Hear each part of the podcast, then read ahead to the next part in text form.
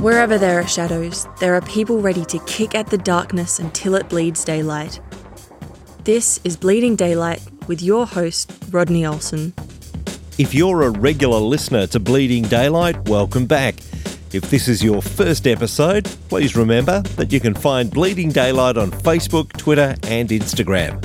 Don't forget to share this and other episodes of Bleeding Daylight to help shine even more light into the darkness. What do you get when you cross a comic, an author, public speaker, and fitness coach? You get today's guest.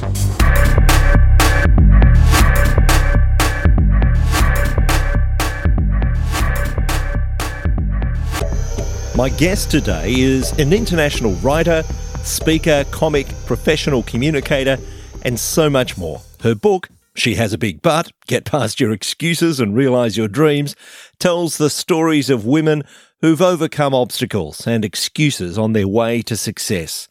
Jean Bailey Robor is also a successful fitness coach for over 50s. Through everything she does, it's obvious that she has a heart to see others reach their potential. Jean, welcome to Bleeding Daylight. Thank you, Rodney. Uh, thanks for inviting me to be a part of your show. I'm just so grateful to be here, and and thanks to all the guys that are going to be listening and tuning in. I just appreciate this opportunity to speak to you today.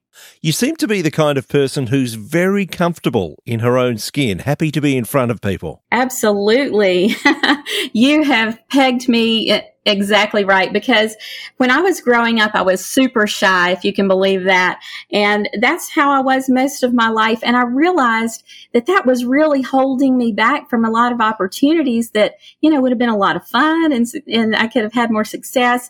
Uh, it took going through a really hard time in my life. You know, sometimes you have to hit rock bottom is what we say sometimes in order to, to start rising back to the top. And it took a really tough time in my life when I went through a divorce that was just um, horrific. And, uh, you know, there was no place I could go but up. So I started listening to books on tape. you know, back in the day, they were on cassette tape. And I started listening to those as I sat at work, trying to find myself, trying to you know, dive into these self help books. And there was one in particular, uh, the author's name was Cheryl Richardson. And she mentioned something about how she learned to speak in public through Toastmasters. And I don't know if you've heard of Toastmasters, Rodney, but it's an organization that teaches leadership and communication skills. And I thought, well, what the heck is that? So I Googled it. And that was a turning point in my life, Rodney, because I, I joined a club. It's been about 15 years now. And they taught me how to regained my confidence and, and I regained my self esteem. And I actually found out that I enjoy being in front of an audience, which in the past, that would have scared the heck out of me, you know. So uh, it's those little steps that we take sometimes and those choices that we make that can lead us in a whole new direction to go to a place that we've never even dreamed of. So I got past the fear of public speaking, the fear of, of, speaking in front of people and being able to find my own voice and speak confidently about what I believed in and found a way that hopefully I can help other people step into, you know, their purpose in life. It's just been an amazing journey. So, back in the day when you were listening to those voices on cassette at work, what did work look like? What was your job back then? I was working for a lab, and don't let that uh, make you think that I know what I'm doing in a lab because I worked behind a desk. I didn't actually, you know, do the lab work, but I was working in a lab and processing specimen records and it was sort of you know mundane at that point because it was the same old same old. But the good news was for the introvert in me it was perfect because i could sit in my little cubicle and not have to worry too much about interacting with people.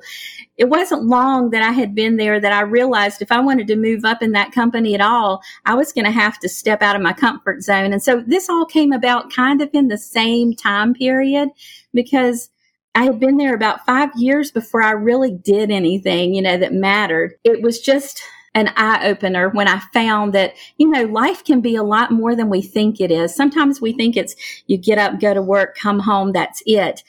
And it's so much more than that, but we have to be intentional about it. We have to make those choices that lead us to the places where we can feel fulfilled. You mentioned that it took you out of your comfort zone, and certainly public speaking is one of those things they say is so many people's greatest fear.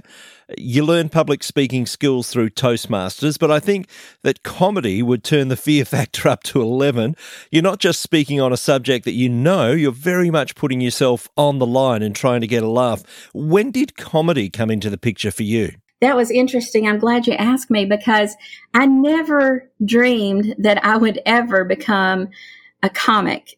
that was not in the plan. Even after I became more confident and I started enjoying speaking on stage, I was giving motivational talks. I was talking about my book that you had mentioned earlier.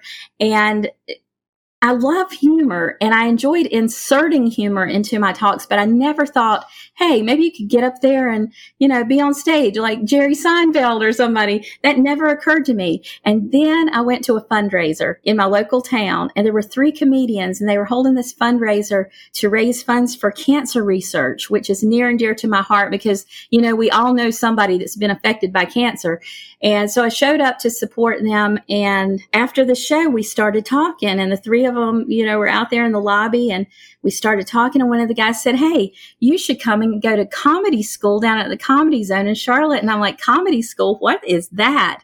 And he talked about it and, and he talked about it in such terms that it made me think, I at least need to go and check this out. I need to see what this is about. Had no idea that people actually went to a school or went to classes to learn how to be funny. And it just in it, it, made me think that maybe I can make my talks a little bit better if I go and, you know, learn a few things from these guys that are experts at it. So for seven weeks, I signed up for a course and for seven weeks, I would leave work at 5 p.m., drive to Charlotte, which was a couple hours away, get there just in time for the class at seven and get back home at midnight and I learned so much. I hung out with people who, like me, were coming out of curiosity. Others were coming because they had been on the stage, but they wanted to be better. And we just meshed as a group. We were from all walks of life. It was an interesting experience. And I can remember one of the things that was such a challenge, and this I found so funny because it wasn't just a challenge for me, but for all of us some of us who had been on stage before, but not in the comedy world, we were used to speaking with a microphone, but it was usually a fixed microphone or something that we held in our hand while we walked around. And if you notice, a lot of comedians, they start with the mic in the stand and then, you know, they make it look effortless. They take it out, they take the stand and they move it around behind them. I'm telling you, that was the most awkward for me was moving that stand without letting it fall over or tripping it up on my legs. it was, it was was the funniest thing. And it wasn't just me. And I thought, I guess the reason they're so effortless is because they've done it a hundred times. And here we were doing it for the first time. I actually went on eBay and I bought myself a mic stand just so I could practice at home. The rest is really history, but it was such a great experience and it wouldn't have happened if I hadn't shown up at that fundraiser and talked to those comedians afterwards and found out, you know, how they were going out and they were doing things like this for their communities and helping in their communities and and using humor to do that. And i think it's such a good connection for people when we can throw some humor even into something that's that's maybe a little bit serious of a subject but we can insert some humor in it. Just i don't know it's like it resonates with people because we want to laugh. We want to have fun Oftentimes, when we think of humour, and especially stand up comics, we're thinking questionable language and questionable subject matter, but you prefer to stick with clean humour. I imagine that would give you a wider audience. This is something else that I learned in comedy school. They said, you know, you can take a clean set and you can always dirty it up, but it's really hard to take a dirty set that you've written and clean it up. So we would start with the base of, you know, let's write that clean set. And that works so well because there are a lot of corporate audiences that want comedians that will not hire them if they're afraid they're going to say something on stage, you know, that offends somebody. And so it's so important that we learn those skills of creating the clean set so that we can use that anywhere. And Rodney, you know, I decided early on that if I couldn't say something in front of my mama, then I, wouldn't let it come out of my mouth on the stage. You know, and that's just sort of been the standard that I that I go by. So I've been asked to speak in churches and different places that I wouldn't have been asked to do if I had gone a different route. And for me, that was just it, it, was the most normal thing in the world to say, Hey, I want to be funny, but I want to do it in such a way that it's good for all audiences. What would be the strangest comedy audience you've had to face? okay. I don't know if you're familiar with Charlotte, North Carolina, but it's a great place for comedy because it does have the comedy zone there. A few years ago, they were doing what they called a fringe festival. This where, was where a bunch of we comedians got together and we were assigned different places in the city to go at different times to share comedy. And uh, you could be in a coffee shop, you could be in a bar. I mean, you know, you were just assigned like five or 10 minutes, something like that. I think it was five minutes. And so on that particular day, I was assigned a coffee shop, which that was my first time of stepping out into that situation. I had always given talks in the corporate world for civic or- organizations, um, at the comedy zone, but not in a venue like a coffee shop. So when I did that, I got such a nice little response. It was a small audience and I thought, "Oh, this is great. I can't wait to get to my to my next spot." Well, my next spot was actually in a bar, and I will tell you it wasn't set up for comedy. There was not a stage. They did give me a microphone, but people were sitting at the bar drinking, they were conversing, they were, you know, paying attention to each other the the big screen TVs were on with sports. I mean, it was like the worst. I've never been in a place where I just felt so ignored, you know. But I found out later that's kind of how it goes sometimes, you know. And we were, like I said, we were just like five minutes here, five minutes there. But for me, that setting, that venue of being in a bar where everybody was was paying attention to everything except for the person talking in the mic, you know, that was quite an interesting experience. And I realized that, you know, you still have to bring it whether your audience is there with you or not. was anyone paying attention that night? Not very many. I think there were two people that came up to me afterwards and they probably just felt sorry for me for being, you know, the comedian that was ignored. I mentioned in the introduction that you do cover a wide range of interests. There's the comedy, there's writing, and we'll talk about your book soon. But there's also the fact that you're a fitness coach for those over 50. How did you fall into coaching? Oh, I fell into this because I was in really bad shape. so um, I'll just let out a little secret. I'm actually 57 now. And uh, after I turned 50, you know, it, it wasn't like being in my 20s anymore. And I realized because I did have a job where I sat most of the day that it actually hurt when I had you know, times on the weekend when I was doing things and on my feet for a while. And I thought, you know, I'm a little too young for this to be happening. Why does my body hurt so much? Why are my knees creaking? You know, why am I gaining this weight? And I started researching, you know, how can I how can I make myself better? Because I believe strongly in getting your mind, body, and soul healthy. And, and I had let my body fall apart a little bit, you know, not in a bad way, but just not really being intentional about keeping it healthy. So I decided I was going to start walking. Walking was the starting place. And I started doing that. But I also realized something about myself. I have to set my, and this is true for everybody. We have to find ways to set ourselves up for success. And I knew if I told myself, you're going to get up at 6.30 every morning and go for a 30 minute walk, I might do it couple of days, then I might miss a day. I needed to be accountable to somebody. That's how I need to work, how I need to operate. So I created a group called Fit After 50 and because of that group and the people that count on me to show up to walk with them, it became a habit. Now, if people don't show up, I'm okay with that. I'm still going to show up anyway. But early on, I needed that encouragement and I needed to be accountable to others. So now we have over 200 people in our group. Now they don't all show up to walk, but they're hanging in there with in, on my meetup group and I'm putting out information about ways that we can get healthy after 50 and things that we can do. And in the past, I always had this perception that you had to be a certain shape in order to be fit. That's not necessarily true. Um, if you exercise, if you eat right, you can just look at the stats like in your blood test that you get and say, okay, look, from last year to this year, my cholesterol dropped this many points. And recently I did have a wellness screening and it had, it had dropped by 20 points. And I was like, yeah, you know, so I can see the results and I feel the energy that I didn't used to have. I feel younger at 57 than I, than I did at 50. And it makes a difference, you know, and not just in how you feel physically, but how you feel mentally as well. You're not, you know, your mind can be sharper or sharpened by the habits that you create and by the way that you're intentional about bringing good health into your life. Do you think we sometimes use age as an excuse? Do we start to believe that once we hit a certain age, it's all downhill, that our body beginning to fail is inevitable, so let's not try and fight nature? I do. I do. And I think that's an easy way out, but it's a natural thing to do, it seems, because we see other people giving those excuses, you know. And when I wrote my book, I was talking about getting past your excuses and realizing your dreams. And that's what it's all about, whether it's physical fitness or, or what have you. We do tend as we age to say, Oh, I'm just getting older. That's why my knees are creaking. But I can tell you that um, going up and down steps had been, I found myself in a lot of knee pain.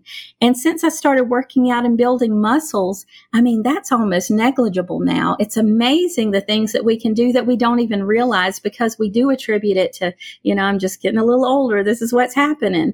And I have come to realize through this whole journey that um, when I find myself saying, well, I'm getting older, then I stop myself now because I think, I believe I'm using that for an excuse and that's not right. And I try to find a way, well, is it truly that, you know, this is an age thing or is this something I can either reverse or stop right here in the tracks? So, uh, you know, I think we just, again, have to be very intentional about what we do and even in what we say. I'm, I'm such a big proponent of, um, of the self talk that we give ourselves and to make sure that we don't beat ourselves up. I used to feel that I beat myself up a lot because I was listening to my negative self talk about why I couldn't do something or, or what was going on or those limitations I was putting on myself.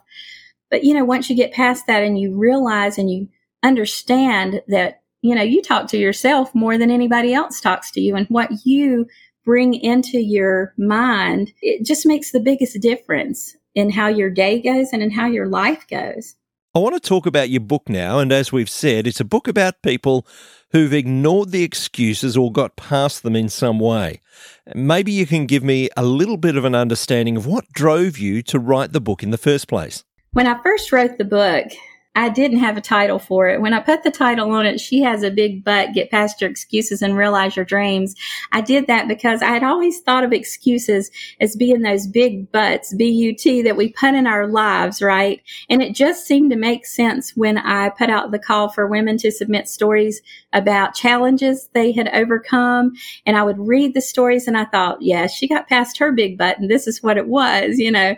Um, so as as it came about, it was a project that in the beginning I was just so passionate about.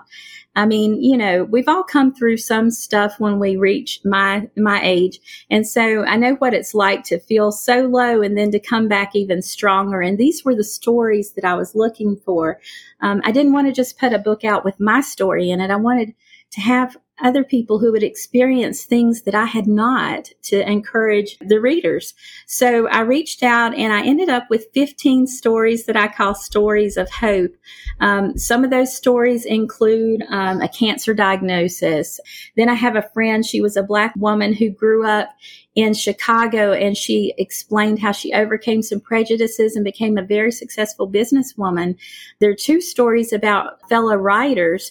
They didn't really have the confidence that they're they had the ability to write and then they found courage and confidence and they talked about that there's a story about something that resonates with me, a story about a, a woman who was really shy.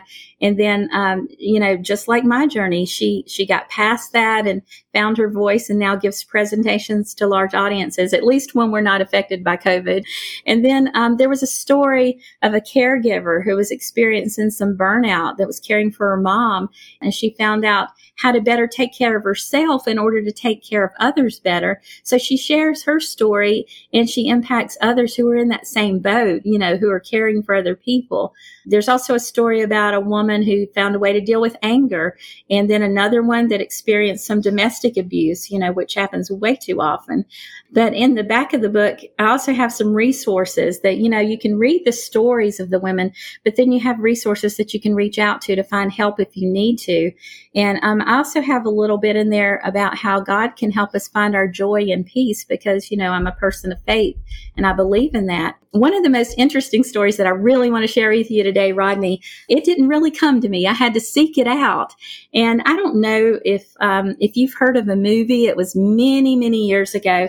It was called Lorenzo's Oil. Does that ring a bell? Yeah, I don't believe I ever saw the movie, but I certainly do remember that title for sure. Right, right. So it starred uh, Susan Sarandon and Nick Nolte, and they were playing the parts. It was a true story, and they played the parts of Augusto and Michaela Odone, whose son Lorenzo had a very rare disease. It was a dystrophy. I'm going to call it ALD because that's the acronym. It's a really long word that I would completely not be able to pronounce well.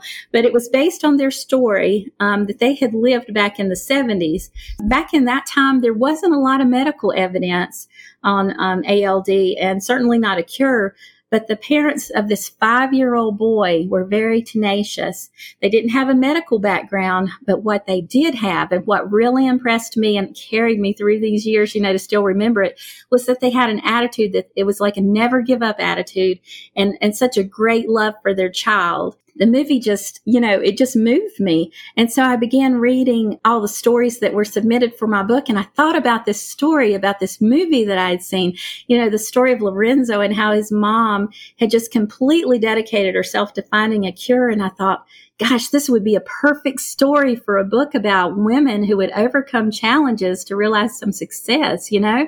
So, um, I thought, wow, you know, I remembered back when I when I saw the movie and how the medical community had told them um, that that Lorenzo, who was five, probably wouldn't live past 10 years old. That's just what happened in these circumstances, and that they should just keep him as comfortable as possible. And at this point, the parents had seen their son go from being a typical five year old, you know, lots of energy and everything, to almost a vegetative state at times. You know, it was just heartbreaking. Through their efforts, he actually lived to be 30 years old. If they had been able to, you know, affect some type of cure before that, he would have done better because they were able to help other children who early on had been diagnosed and been able to use this Lorenzo's oil, this, this, um, I'm not even sure what it's called, but it was, uh, something that affects myelin because that's, that's one of the things that we have in our bodies that that wasn't right in Lorenzo's body. So um, what they've done is they created this foundation that I found out later when I was doing my research.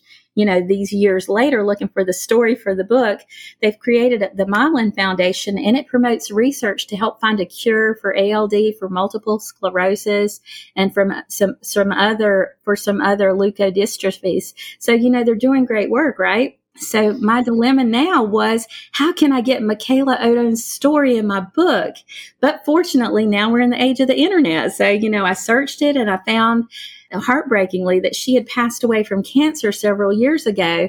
But, you know, I'm all about not letting these excuses hold, hold you back, right? So I found that, um, her husband, Augusto, was still living and I actually reached out to him and I said, you know, this story really impacted my life. I remember seeing the movie when I was younger.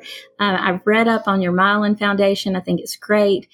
Is there any way that I could use Michaela's story in my book to help encourage other people? And then I asked that question, and I knew this question could either make or break the deal, right? I asked, What would you like in return for allowing me to use the story? And then I kind of held my breath because Rodney, you know, I didn't know if he was going to say, Well, I'll take about a million dollars. You know what I'm saying? All he wanted in return, Rodney, was a copy of the book. That's all he asked for.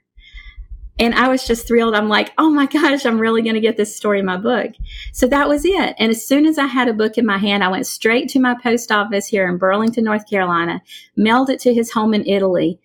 It cost me 30 bucks and it was well worth every penny. So I'm very thrilled to have that story in the book as well. The story that you're describing there is of someone who's come up against obstacles and seen tragedy in their life and yet has overcome not just for themselves, but for other people. Did you find that that was a common theme with the women that you spoke to? That once they overcame their own obstacles, they went on to make the world a bit better for others as well? Oh, yeah. Oh, yeah. It does seem, and you've probably experienced this too, when you see somebody that's overcome any kind of obstacle in their own life, they almost seem passionate about helping others overcome similar circumstances. Um, I remember I listened to one of your recent podcasts, Rodney, where you were talking to Christabel about her brain injury. Something that she said really resonated with me. She said, if we wait until we're at 100% before trying to make a difference or help other people, we might never do anything. And you know, when you talk about the women in this book, that's the thing. They didn't wait until they were 100% healed or 100% better from their, you know, overcoming those circumstances. As they found success, that's when they started to reach out. I just so believe that if there's anybody in your audience that, that's going through a hard time, find ways, intentionally take steps to set yourself up for success, whatever it is, whether it's in a relationship, a career, um, whether you're overcoming uh, some kind of physical problem. I mean, try to be the best you can be, but don't wait to be the best you can be in order to reach out and help others because you can do it as soon as you start to realize that success. You can share with other people and bring them along on that journey. I'm interested in the process of writing the book and how you gather the stories. You spoke about people submitting stories. What was actually the process of collecting those stories from the ladies who appear in the book? Well, that's interesting because it kind of worked in a different way. Um, I, I, did put a word out on the internet and said, Hey, I'm writing this book. This is what it's about. If you want to submit a story, here's the email address. And I got several submissions that way. But there were others where I knew people personally and I thought, Oh, I know enough about their stories. I really want them to write a chapter for me.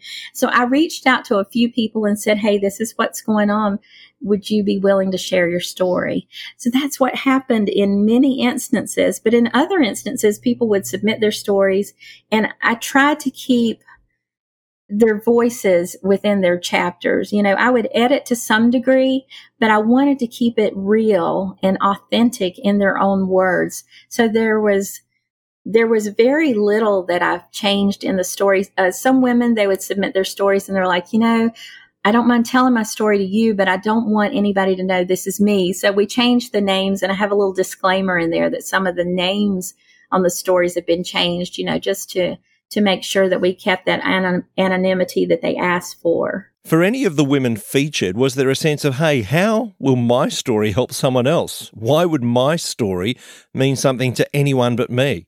Did they find it difficult to believe that others would want to hear about what they had overcome? You know, in most instances, they were pretty eager to share. But yes, there there were somewhere, you know, they thought, "Why are you talking to me? what do I have to give?" And I and I hope and I truly believe that that the ones that did, the few that did feel that way, came away realizing that yes, they did have an impact and a positive impact. There were there's one in particular, and um, she's I wouldn't say shy, but she's sort of a quiet person. And she talked about her experience in overcome, overcoming alcoholism. And um, I'm not so sure that she truly believed what an impact it would have. But not long after I had ordered, you know, I had published the book, she asked if she could have several to give out at some talks that she was giving after that about her experience. And for me, that was just amazing because even I didn't realize to what degree, you know, including 15 stories in this book, how far reaching it could be. It was like, oh yeah, I'm going to put this book together and get it out to readers. But it's so much more than that because each one of these women have the potential of going out and touching other lives and sharing the book and sharing their stories, whether they share the book or not, just sharing their stories. You never know whose life you're going to touch. I mean, I've had women come up to me after talks before with tears in their eyes because they've grasped a nugget of truth that's truth for them, that's something that can change their life. And it humbles me. It truly does. I just can't, it's hard for me to even believe that God has allowed me to be on this earth to make a difference in even one person's life. But when I realize that, I'm just so humbled by it. Some of the stories, obviously, are about women who have more or less climbed a mountain, so to speak. They've struggled to overcome obstacles, but for some of them, there's healing required. Did you find that some found healing in sharing their stories? Yeah, I, th- I think so. I haven't reached out to talk to them particularly about that, but just seeing where they where they've gone from here, you know, where they've gone from, from the day they submitted their story to when the book was, was published to being able to share with their friends and family and, and people that they speak to if they speak. I don't see how they could not see some type of healing because it truly does. It's, it truly does make a difference when we get our stories out in the public to impact others. It, it doesn't just impact them, it impacts us as well. And I don't know if you've had that experience, Rodney, or not, but it's almost like a weight has been lifted off your shoulders. You know, like a burden has been lifted because it's not just circumstances that are holding you down, but it's a freeing of those circumstances and stepping into that healing and walking through it and bringing others along with you. The stories are incredible, and you've already touched on some of the responses you've received. Uh, what's some of the feedback that you have received since publishing the book? One of the most interesting things is, and you know, we were talking about humor earlier and how I didn't really have the title for it in the beginning. Everybody seemed to embrace the title. They would say, She has a big butt, and they would laugh and chuckle a little bit, you know, and we would talk about it. And uh, I remember being at a at an event and I walked by and one of the ladies who had submitted a story in the book was there. And when she saw me, she said, she just yelled across the room, she has a big butt. You're the she has a big butt speaker, you know, and we were laughing about it. and, uh, you know, it was kind of funny, but I mean, it's, it's something that really sticks in people's minds. And I think that's, uh, one reason why I like it so much because the stories in there. I mean, there's one that's a little humorous. I'm not going to give it away right now, but um, most of them are pretty heavy, you know, most of them are pretty heavy. But when you think about it and you realize that, you know, we, we do, we tend to put these buts in our way. You know, we want to do this, but we give our excuse. You know, I, I want to do this, but I didn't go to college. I can't do that. You know, things like that.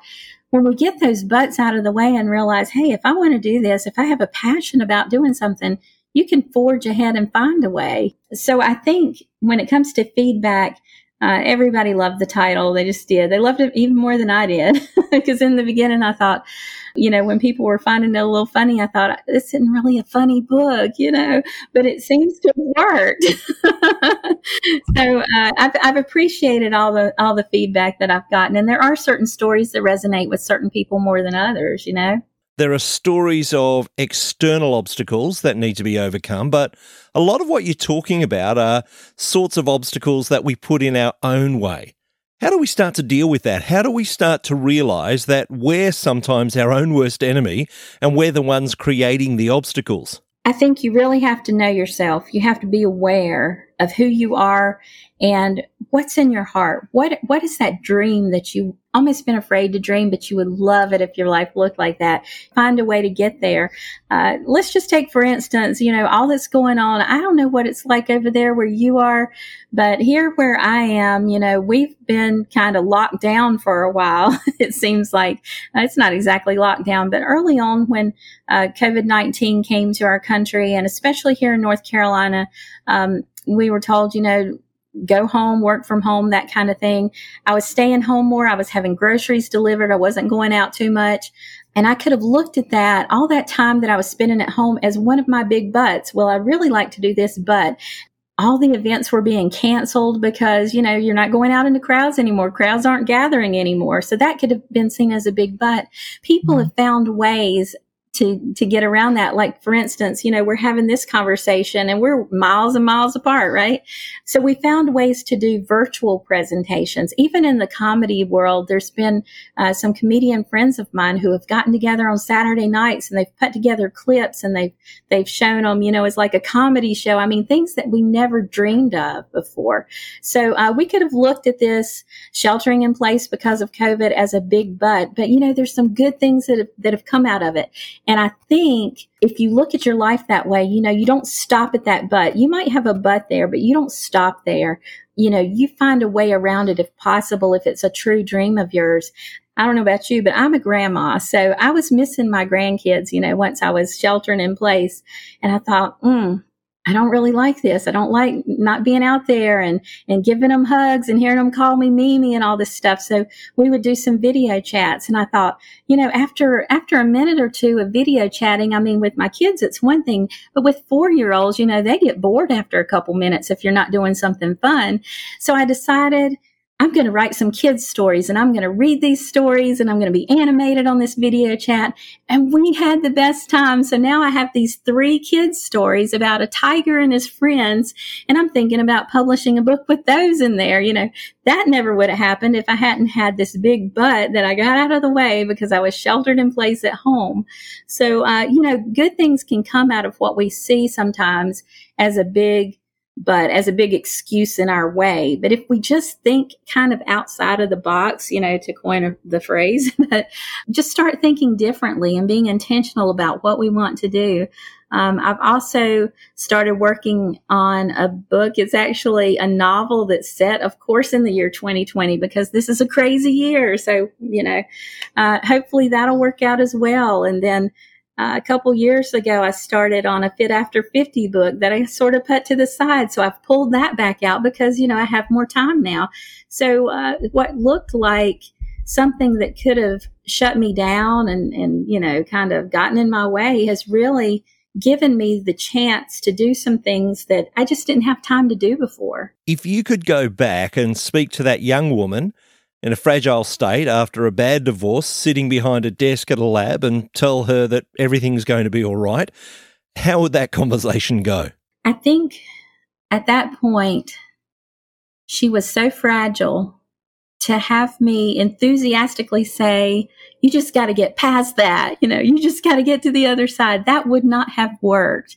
You know, I think I would have had to help her see that, you know, little by little, step by step, you can live a better life.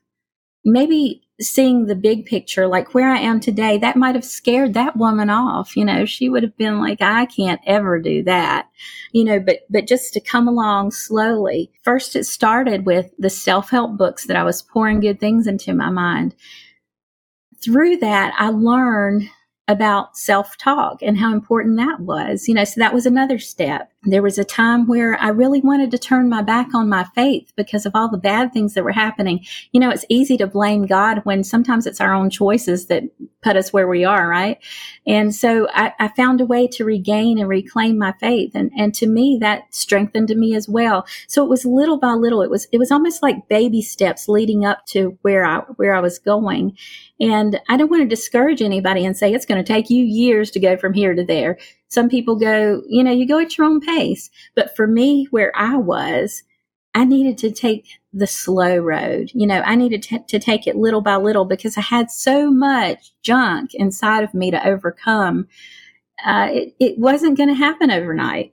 And that was okay because I think as long as we move forward, you know, that's all we can do. And sometimes it's like taking two steps forward and one step back. I mean, that's just how it works sometimes. It kind of works that way with grief too. You know, when you lose a loved one, you, you don't just continue to, to get better over time. Sometimes you have good days and sometimes you have bad days where you just miss them so terribly. You know, so it's not something that you can say, here's the cookie cutter, you know, everybody that does this is going to get here. But there are steps that we all can take. And most of it really is just knowing who we are and where we are at the time, identifying what's holding us back, identifying that big butt, and then trying to identify the steps it's going to take to get us on the other side of that. Jean, I'm going to put the details of how people can contact you in the show notes at bleedingdaylight.net. But for those listening, if they did want to catch up with you online, where's the best place to go? Okay, um, my website, jeanbaileyroboer.com is, is a good place to start. Also, you can find me on Facebook, LinkedIn, and Twitter at you know, my name's Jean Bailey Robor. Apparently, I'm the only one in the world, so it's not hard to find me. Remember, those details will be in our show notes at bleedingdaylight.net. Jean, it has been a tremendous opportunity to chat with you, to hear about overcoming obstacles, and to understand that we all have our own mountains to climb, but we can overcome them. There is hope. Thank you so much for being generous with your time on Bleeding Daylight. Thank you, Rodney. It's been a pleasure. Thank you for listening to Bleeding Daylight please help us to shine more light into the darkness by sharing this episode with others. For further details and more episodes, please visit bleedingdaylight.net.